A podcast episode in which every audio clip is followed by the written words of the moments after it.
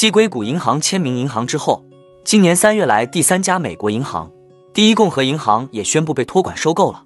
当地时间五月一日，美国联邦保险公司宣布接管第一共和银行，然后将被摩根大通收购。另外，全球市场本周事件的焦虑将更多的集中。美联储政策制定委员会将在为期两天的会议结束时，将基准联邦基金利率再上调二十五个基点。最后，我们看到九十九岁的芒格在最近的采访中，不仅表示美国银行业堆满了地产坏账，他还表示投资的黄金时代已经结束，投资者将需要应对低回报期的挑战。这是否表示未来高科技成长股的表现不会像从前一样还有暴涨的机会吗？哈喽，大家好，欢迎来到我的财经老师说，带您用宏观经济解读世界金融市场，帮助你掌握趋势，提前实现财富自由的梦想。如果你也对股市投资理财以及宏观经济市场感兴趣，记得订阅我的频道，打开小铃铛，这样你才不会错过最新的影片通知哦。那我们就开始今天的节目吧。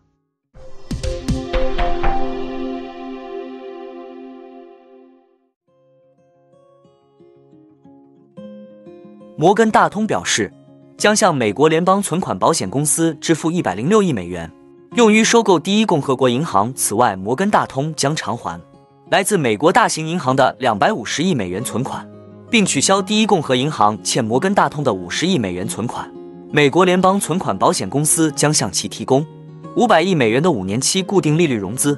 总部位于旧金山的第一共和银行是美国第十四大银行，排名在第十六位的硅谷银行之上。此次宣布被收购，也意味着比硅谷银行更大的金融机构倒下。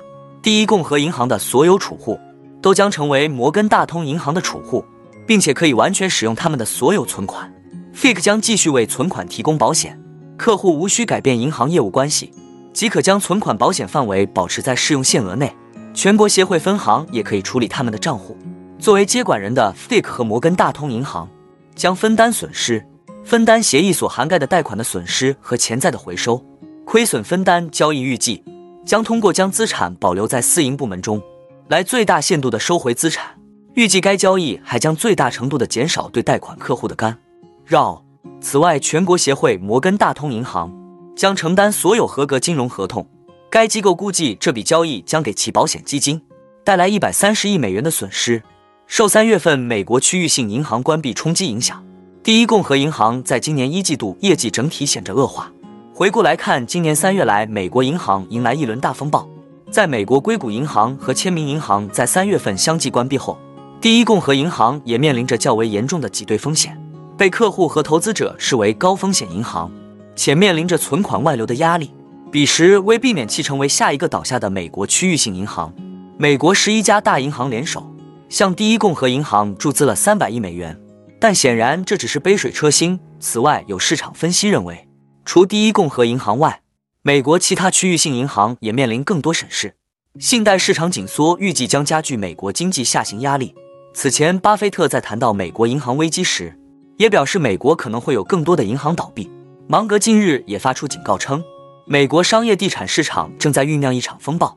随着地产价格下跌，美国银行业充斥着不良贷款，很多房地产的情况已经不太妙了。我们有很多陷入困境的办公楼。很多陷入困境的购物中心，还有很多陷入困境的其他房地产充满危机。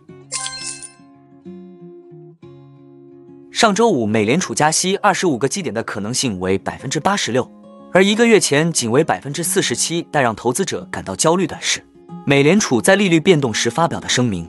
鲍威尔主席是否会说：“我们现在很可能暂停一下，评估一下经济的走势？”或者他真的表示他在通胀问题上？这种选择将对日后市走势非常关键。美国银行业面临的一个真正风险是，高达百分之五点二五的联邦基金利率将推高国库券和货币市场基金的收益率，从而刺激银行储户从银行提取更多资金以寻求更高的回报。更重要的是，最近的通胀数据为鲍威尔提供了必要的弹药来证明加息是合理的。西格尔说，上周五公布的环比年率为百分之四点六，略高于华尔街预期的百分之四点五。此外，第一季度就业成本指数上升百分之一点二，也高于华尔街百分之一的预期。如果鲍威尔说还有更多的工作要做，这将打击市场情绪。另一种情况是，如果鲍威尔暗示美联储有空间暂停其遏制通胀的加息周期，以评估过去加息的影响和经济状况。那么股市或许能够突破最近的区间。过去六个月，标准普尔五百指数一直处于四千一百八十点左右的位置，也对美联储应对当前宏观经济的方式产生了疑问。鲍威尔会怎么做？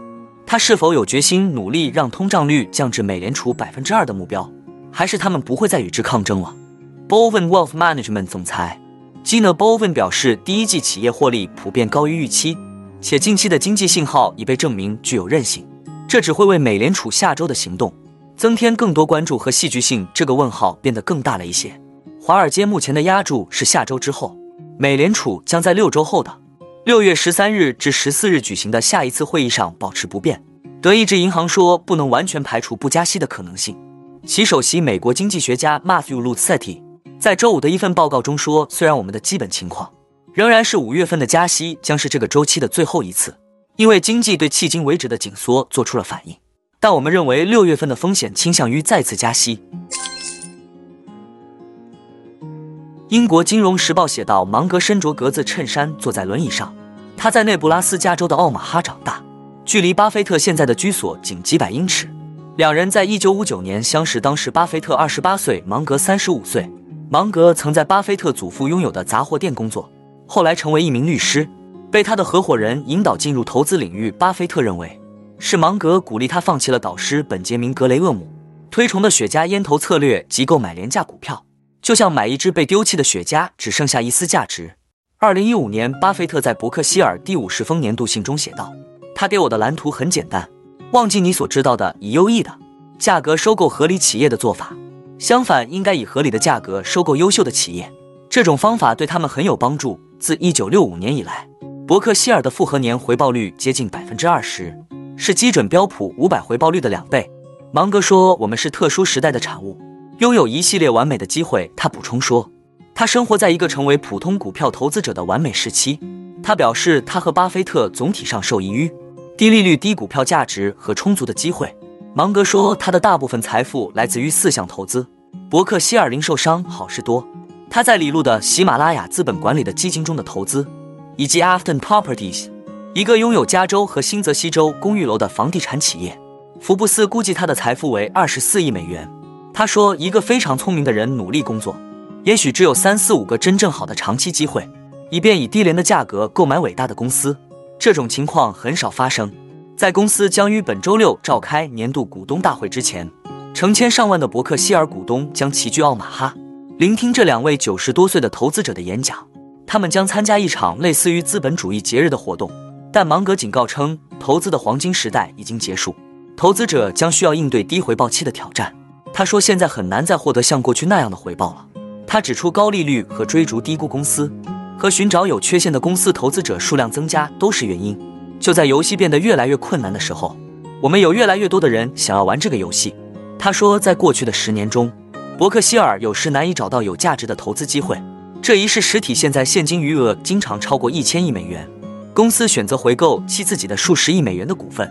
芒格还抨击了他自己的行业，批评投资经理过剩，对国家不利。其中许多人只是算命者或占星家，他们从客户账户中提取资金，而这些资金没有通过任何有用的服务获得。他还批评了各种收购集团。巴菲特曾向伯克希尔股东强调，永远不要做空美国，而芒格则更为谨慎。他说：“我不认为我们可以。”想当然认为美国的民主将永远繁荣发展，但我认为在相当长的一段时间内，我们还是会跌跌撞撞地度过难关。谈到他对世界的影响力，芒格说：“我希望我留下的遗产是更加不懈的决心，去发展和运用我所谓的不寻常的常识。”那不晓得看完今天的内容，你有什么看法呢？欢迎在底下留言跟我们分享哦。那我们今天的节目就先分享到这里。你也喜欢用宏观经济看全球投资的机会吗？如果你也喜欢这样的内容，记得帮我点赞以及订阅分享，YouTube 的大数据就会再推荐类似的影片给你哦。那我们下一支影片见了，拜拜。